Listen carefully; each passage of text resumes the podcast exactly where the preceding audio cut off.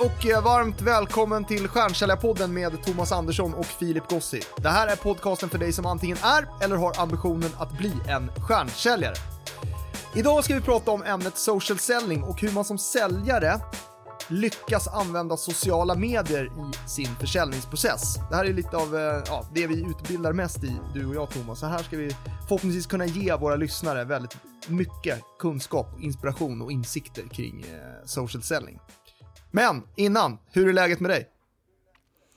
Eh, tack, bara bra. Jag, jag mår bra och det är slutspelstider. Vintersäsongen med hockeyn, innebandyn går ihop med fotbollssäsongen, den inhemska, och Champions League slutspelstider, så att eh, det är väldigt bra. Mm, härligt. Själv då? Jo men det är bra, det är slutspurten här. Jag, jag är fortsatt i Alperna, jag kommer åka hem här om eh, några veckor. Eh, så att, eh, det är de sista, sista snowboardsvängarna som tas här. Men eh, det är t-shirt, väder kombinerat med snowboardåkning.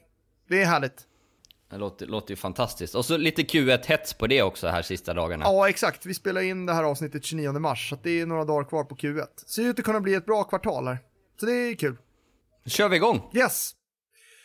Okej, dagens ämne, social selling. Eh, kan inte du bara eh, berätta och definiera, vad är social, social selling för dig, Thomas? Social selling för mig är ett viktigt verktyg för att lyckas med modern försäljning. En möjlighet att kunna bygga sitt personliga varumärke och från det leda det till leads och affärer. Yes. Va, vad skulle du säga Filip? Eh, nej men jag, skulle, jag brukar säga att eh, eh, alltså, social selling det handlar om att hur man använder sociala medier i sin försäljningsprocess. Vi brukar ju prata mycket om det att alltså, social selling ska inte ersätta någonting av det man redan håller på med. Eh, däremot kan man göra lite mer av till exempel sociala medier om man inte jobbar med det speciellt aktivt.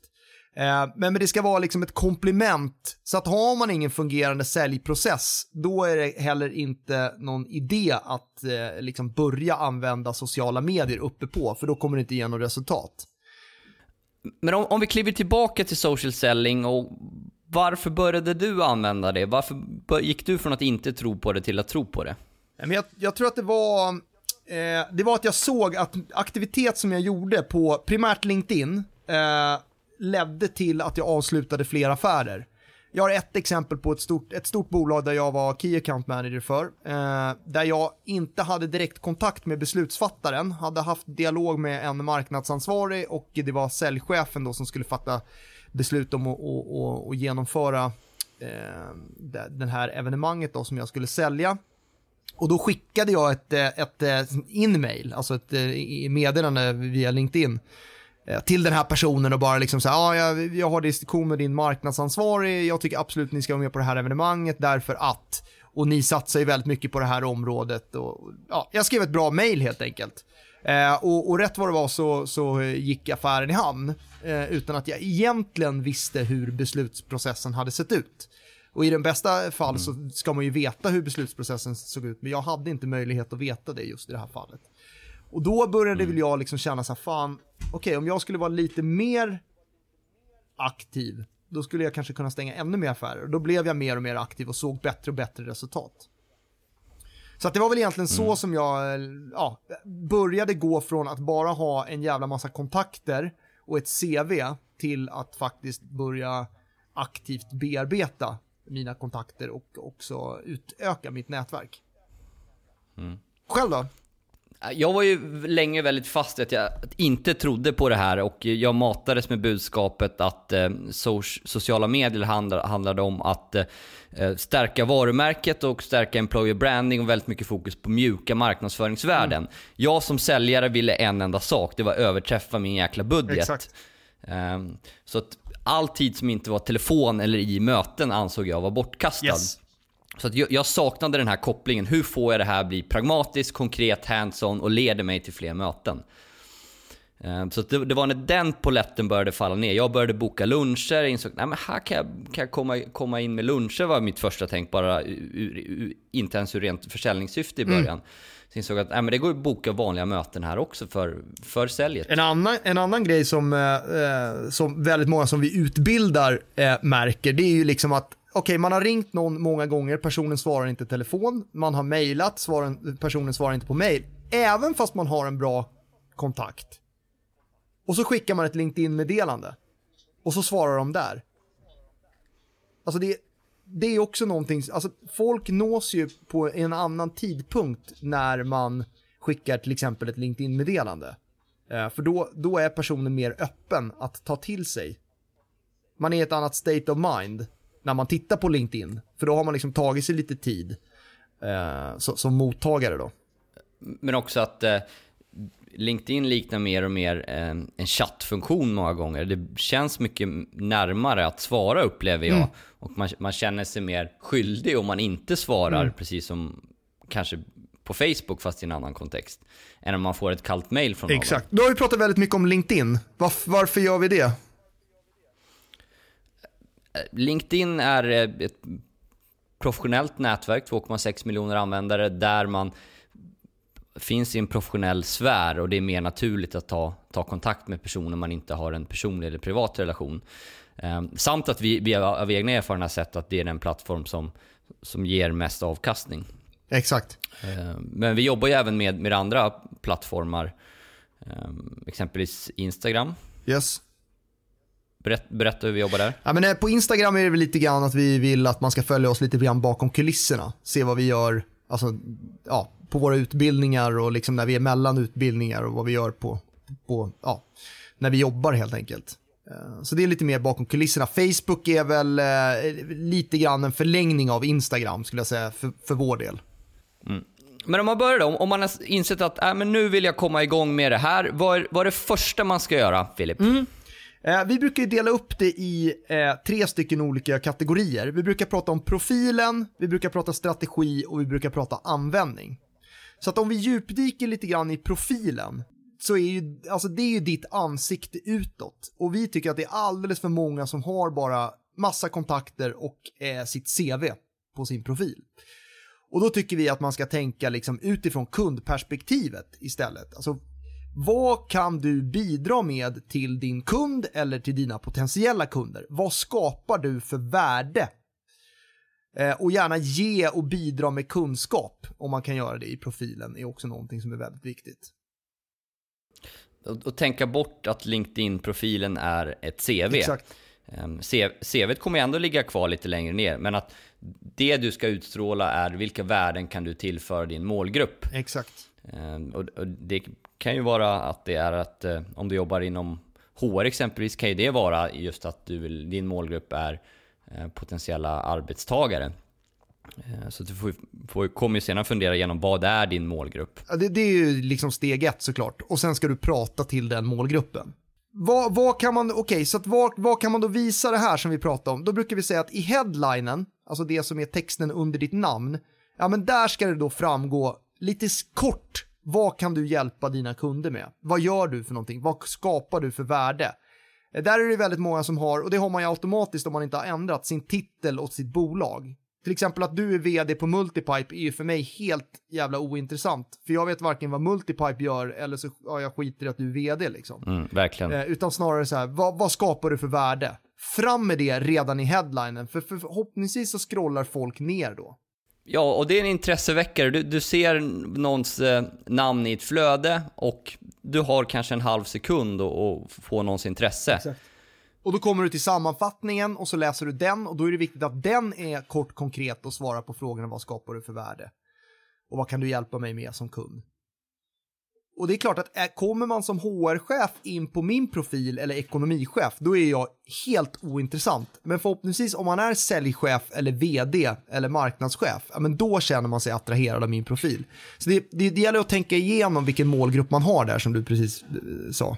Och fråga efter rekommendationer fråga, och det är samma sak, många pratar om det i mötet, fråga efter liksom, ja men vilka mer än du kan ha nytta av den här tjänsten som jag tillhandahåller, du är ju en nöjd kund. Det ska man fråga efter i varje möte, men glöm inte att fråga liksom så här, har du möjlighet, skulle du vilja rekommendera mig eh, och, och, och, göra det på LinkedIn? Det är klockrent. Det har ju har givit väldigt mycket kredibilitet. Jag brukar säga det också om jag ska sälja in mig själv till nya kunder. Eh, du går jättegärna in på min LinkedIn-sida, där kan du läsa lite om rekommendationerna om mig. Så det är ett jättebra tips. Innan vi går över till strategidelen, hur ska man tänka kring att bygga sitt nätverk?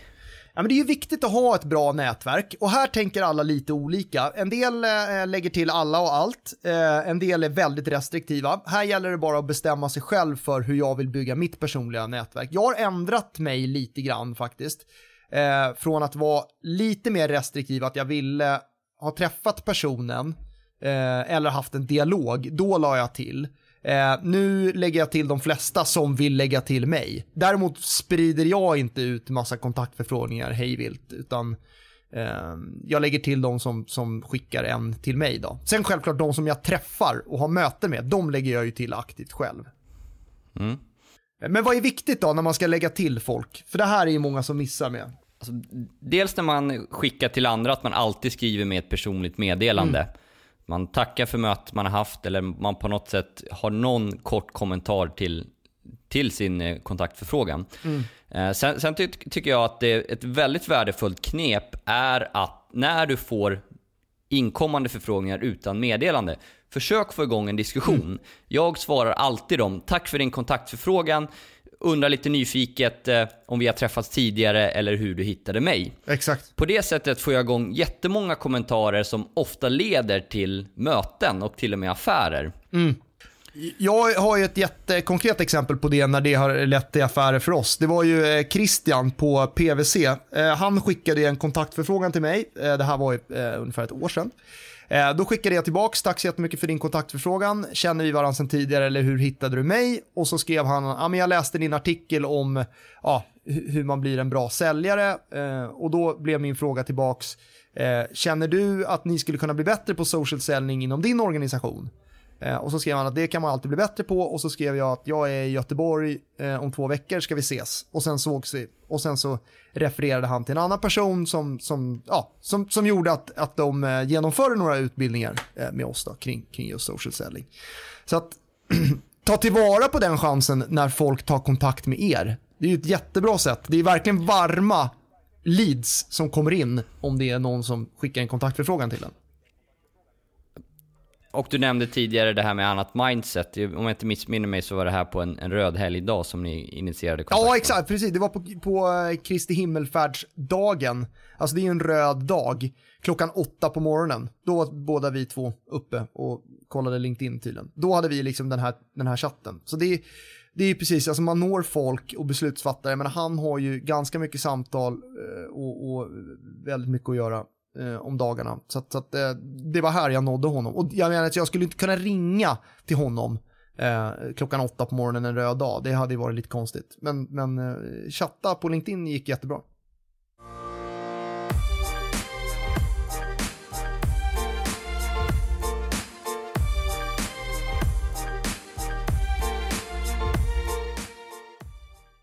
Om vi går vidare till strategin, hur ska man tänka kring den Filip? Mm. Ja, men I strategin, det vi menar med det, det är liksom att man behöver tänka igenom hur man vill bli uppfattad av sitt nätverk. När vi nu har byggt ett jättebra nätverk med bra personer, då ska vi börja ge oss ut och bidra med vår kunskap. Och då måste man fundera igenom liksom, vilken typ av kunskap vill jag bidra med? Eh, och då tänker jag, då tänker jag så här, ja, men jag vill ju se som en expert inom försäljning eh, och en expert hur man använder sociala medier i sitt försäljningsarbete. Eh, det är liksom den strategin jag har när det kommer till, Insta, äh, till LinkedIn. Håller helt med dig, precis på samma sätt vill ju jag bli uppfattad. Men också lite som Jackie Kottbauer var inne på i ett tidigare avsnitt, att man kan få in ytterligare lager i hur man vill bli uppfattad. Mm. Så utöver att jag vill bli uppfattad som en expert inom försäljning, så vill jag också bli uppfattad som duktig och intressant inom ett närliggande område i mitt fall då eh, entreprenörskap och företagande. Ja. Så jag försöker dela och publicera saker kring det. Ehm, samt då det tredje lagret är att jag försöker uppfattas som personlig. Ehm, uppfattas som ja, en, en skön och, och hyfsat sympatisk kille. Mm. Så att man får ihop de här tre olika lagren. Expert inom sitt eh, primära område, eh, expert inom ett närliggande område och tre, att man får upp den personliga sfären. Hur tänker du där? Tänker du olika medier där eller tänker du fortfarande allt det där i LinkedIn? Jag tänker det här på LinkedIn också, fast kanske mer fokus på ettan där. Mm. Eh, och i, kanske på Instagram mer fokus på trean, det personliga mm. eh, som sådant. Eh, men jag tycker en fälla på LinkedIn är personer som allt det de delar eller skriver återfaller på vad de säljer. Mm. Att det blir för tydliga linjer där, det kan jag känna blir urvattnat ibland. Vi brukar ju prata om, om, om att, eh, alltså för att lyckas på speciellt LinkedIn så handlar det om att bidra med kunskap utan att sälja. Ju mindre du säljer i början av säljprocessen, ju mer kommer du sälja. Så, så det är ju också en passning här. Alltså, sälj inte, utan ge kunskap, ge insikter, för då kommer du få tillbaka. Men jag, jag, jag, tänker kanske lite annorlunda där, eh, eller jag, i alla fall hittills, men kanske ska omvärdera den tanken. Jag har ju varit mer, ettan som du pratar om, det har ju liksom varit mitt på, på, LinkedIn, på, på LinkedIn. Medan de andra, alltså jag kanske inte har något steg två, men steg tre, det här med liksom så här, ja men det ska vara kul att jobba med oss och, och vi sköna killar försöker vi vara liksom. Eh, det, det tycker jag är liksom, det är Instagram för mig. Mm. Men det, det ska äh, nog in i, på LinkedIn också. Jag tycker dock att det finns exempel på där man, när man blir för personlig eh, på, på LinkedIn. Vi har ju några exempel som vi ser eh, poppar upp ibland. Jag tänker på Per Holknekt till exempel. Eh, alltså det tycker jag blir för mycket. Tyvärr. Jag tycker inte det bidrar med kunskap och insikter. Nej. Man, han kan ju väcka några tankar, absolut, ibland. Men, men jag tycker att det blir för liksom jag vet jag tycker inte att det riktigt hör hemma på LinkedIn. Ja, men, men det är det är, det är en lång skala det här. Alltså, jag tänker att alltså, en av våra mest likade saker vi någonsin har gjort var ju när vi la upp en bild på när vi hade vårt första kontor. Liksom ett, eh, vi delade samma lilla skrivbord, eh, kala väggar och vi var jätteglada där. Mm. Alltså, det var ändå relaterat till vår startupresa och vi kanske lägger upp något sånt en gång varannan månad. Ja, exakt. Alltså, kan man någon gång ibland få in något arbetsrelaterat som är lite mer personligt, då tycker jag att det är bra. Mm. Men, men det, gäller, det gäller att mixa på ett bra sätt här menar du? Det gäller att mixa. Det som jag tycker, alltså man ser ofta att ja, men nu har LinkedIn blivit för Facebookifierat. Mm. Och det, det, det, tycker inte jag det ska bli. Men, men å andra sidan, LinkedIn för fem år sedan var ju riktigt jäkla tråkigt. Det var bara företagsrapporter och... och mm. Så jag, jag, tycker att någonstans kan den traditionella bilden av LinkedIn kan bli lite mer personlig. Mm, precis.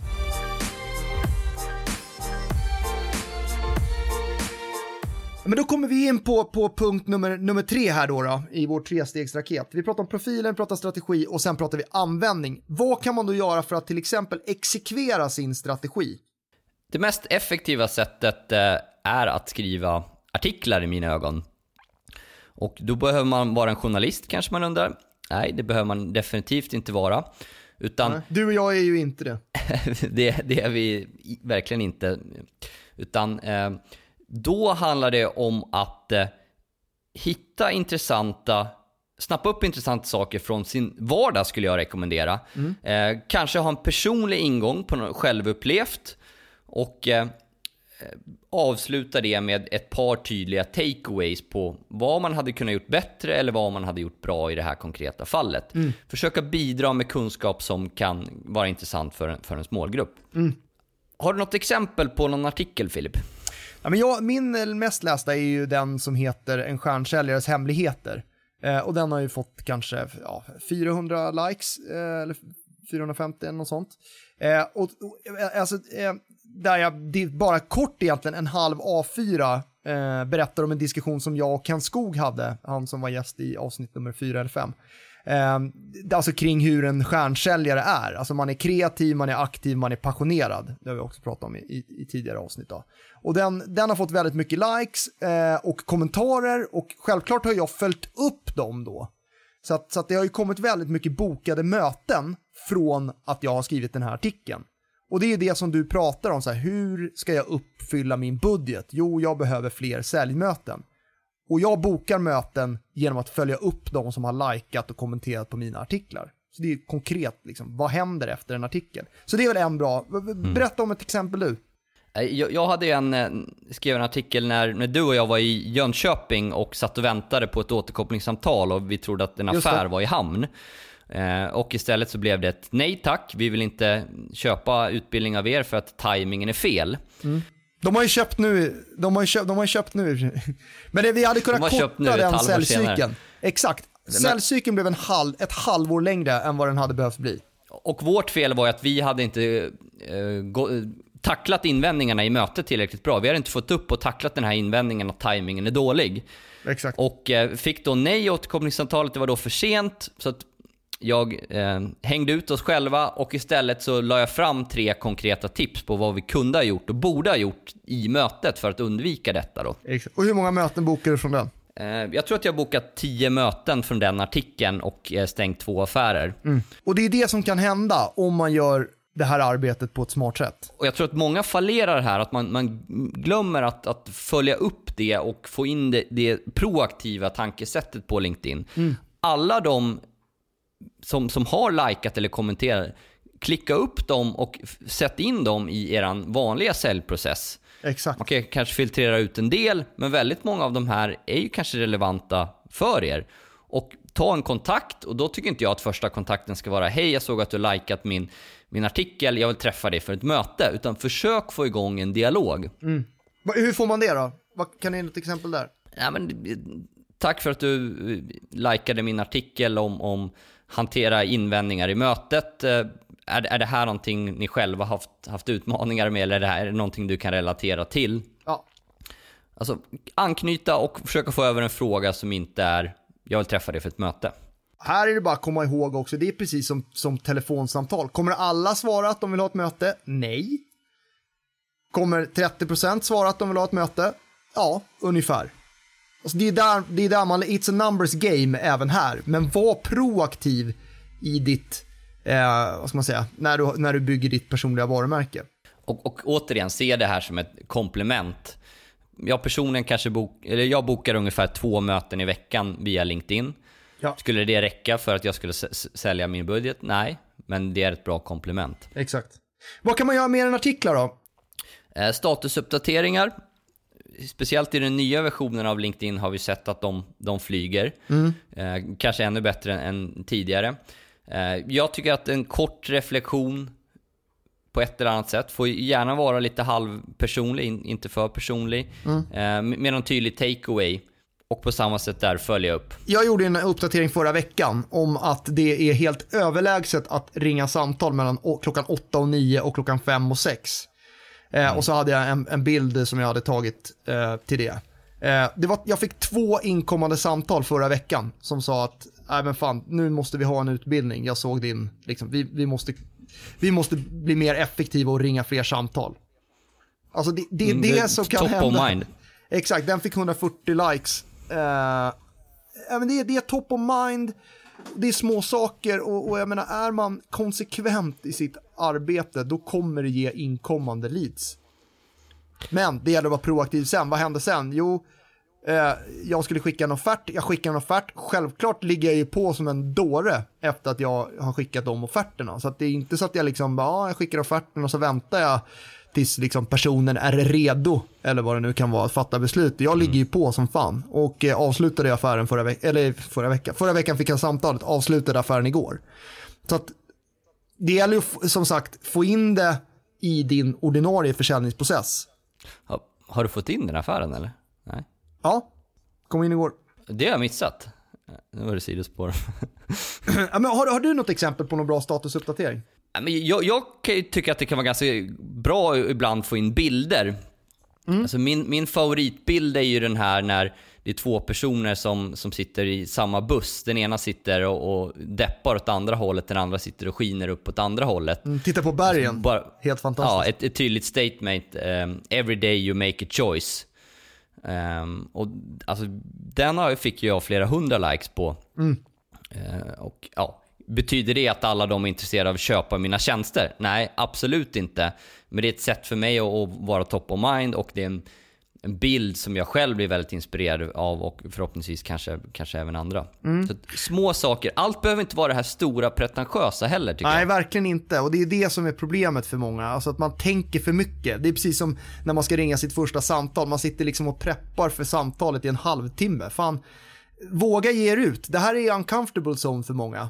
Um, så, att, så att ge er ut i den okomfortabla zonen. Liksom. Testa. Fan, vad, vad har man att förlora? Inte ett skit.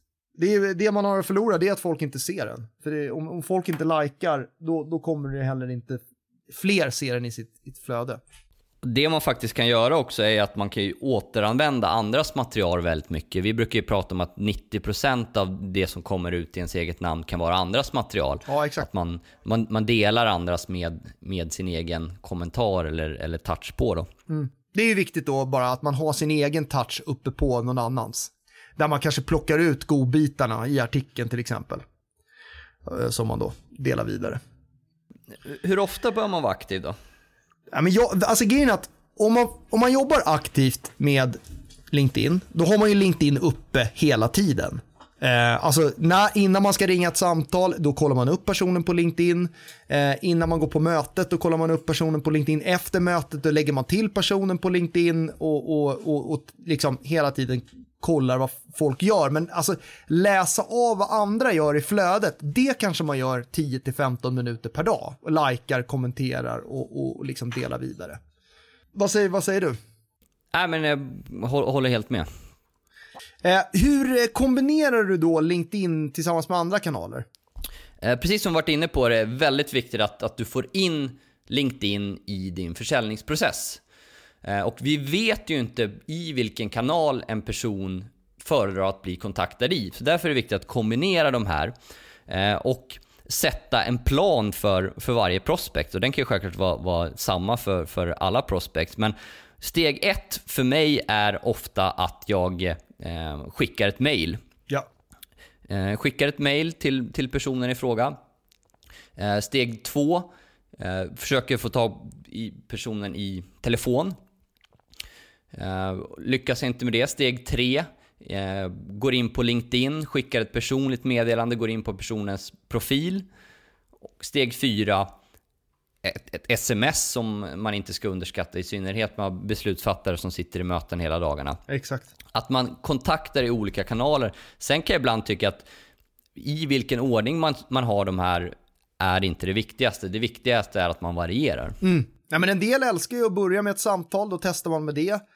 Funkar det, ja, men då, då, då fortsätter man med det. Eh, en del tycker att det är bättre att skicka ett mail först, en del tycker att det är bättre att skicka ett inmail. Så det, det är ju helt upp till en själv hur man väljer att, att göra den här kombinationen. Andra tips kring eh, hur man får ihop kanalerna, Filip? Nej, men jag, jag, tror att det är viktigt att bara komma ihåg att det är precis som du säger, du får två möten i veckan ungefär genom att vara aktiv på LinkedIn, att följa upp de som likar dina texter och, och sådana här saker. Men man måste fortsatt jobba med de andra kanalerna. Alltså, du måste jobba med telefonen och du måste vara bra på telefonarbetet. Du måste jobba med mejlen och du måste vara bra på mejlarbetet. Du måste jobba med marknadsföring och när de kommer in till din hemsida jobba med marketing automation och alla de andra verktygen som finns. Alltså det, det, det gäller liksom att, att vara duktig i många kanaler. Eh, men, men social selling kommer inte funka isolerat. Utan det är i kombination med de andra kanalerna som man blir framgångsrik. Det är bara, jag vill bara förtydliga det. För det är så många som bara säger, ah, men vi ska gå en social selling-utbildning, det kommer rädda hela min vardag, så tror man att man aldrig mer kommer behöva ringa ett samtal. Och det är jättemånga som tycker att det är asskönt. Men det funkar inte. Det är aktivitet, aktivitet, aktivitet, smarta aktiviteter som gäller. Och självklart kontinuiteten. Jag menar, det tog ju, för oss tog det ett par månader innan vi ens började skönja de första riktiga frukterna av, av att jobba med, aktivt med, med LinkedIn. Så kontinuiteten, få in det här och hellre 10 minuter varje dag eller varannan dag eller en en timme varannan vecka. Exakt. Helt, helt, helt med. Och det gäller att vara med och kommentera på, liksom, om du har gjort en artikel eh, eller lagt ut en artikel eller en uppdatering så gäller det ju liksom, ja, om du får kommentarer att svara upp mot de kommentarerna och så vidare. Ska vi ta några exempel på sådana som är duktiga då? Och bygga, på, bygga sitt personliga varumärke? Sådana som, ja, man, som man ser mycket i flödet.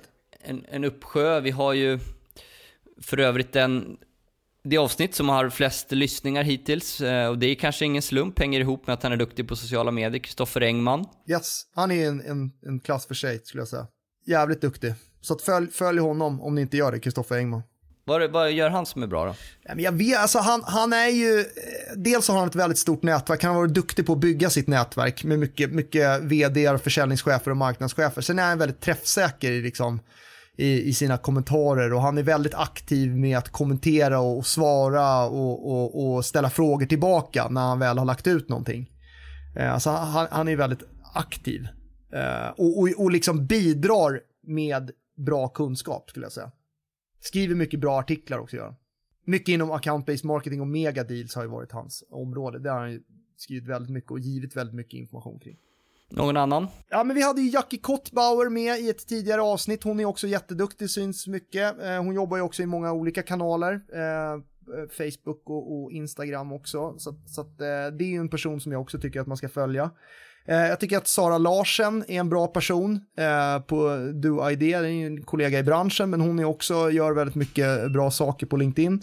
Jag tycker Patrik Nordqvist är en bra person. Tycker jag absolut inte, det är han som har försäljningschefen också, den hemsidan. Bör man ju absolut följa om man jobbar som säljare. Eh, Fredrik Steinholtz, också kollega i branschen. ja, också duktig, bidrar med mycket bra kunskap.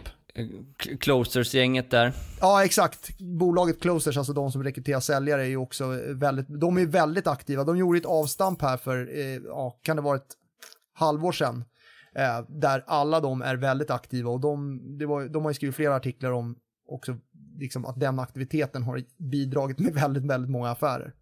Så det är jävligt kul att se. Ja, social selling som sådant. Tack så jättemycket för att ni har valt att lyssna på dagens podd. Hoppas den har varit givande. Eh, om ni vill eh, kontakta oss får ni jättegärna gå in på multipipe.se eller på LinkedIn, Thomas Andersson och Filip Gossi. Ni får jättegärna följa oss i sociala medier där vi heter Multipipe Nordic på Facebook, LinkedIn eller Instagram. Ni får jättegärna prenumerera på podden, eh, för då får ni före alla andra. Om ni har frågor så får ni jättegärna skicka dem till oss eller förslag på gäst eller bara någon kommentar, skicka gärna dem. Eh, och som avslutning vill vi säga att den här podcasten har klippts, spelats in och producerats av Niklas Gossi på Storyview. Ha en bra vecka så hörs vi snart igen. Hej! Ha det bra, hej!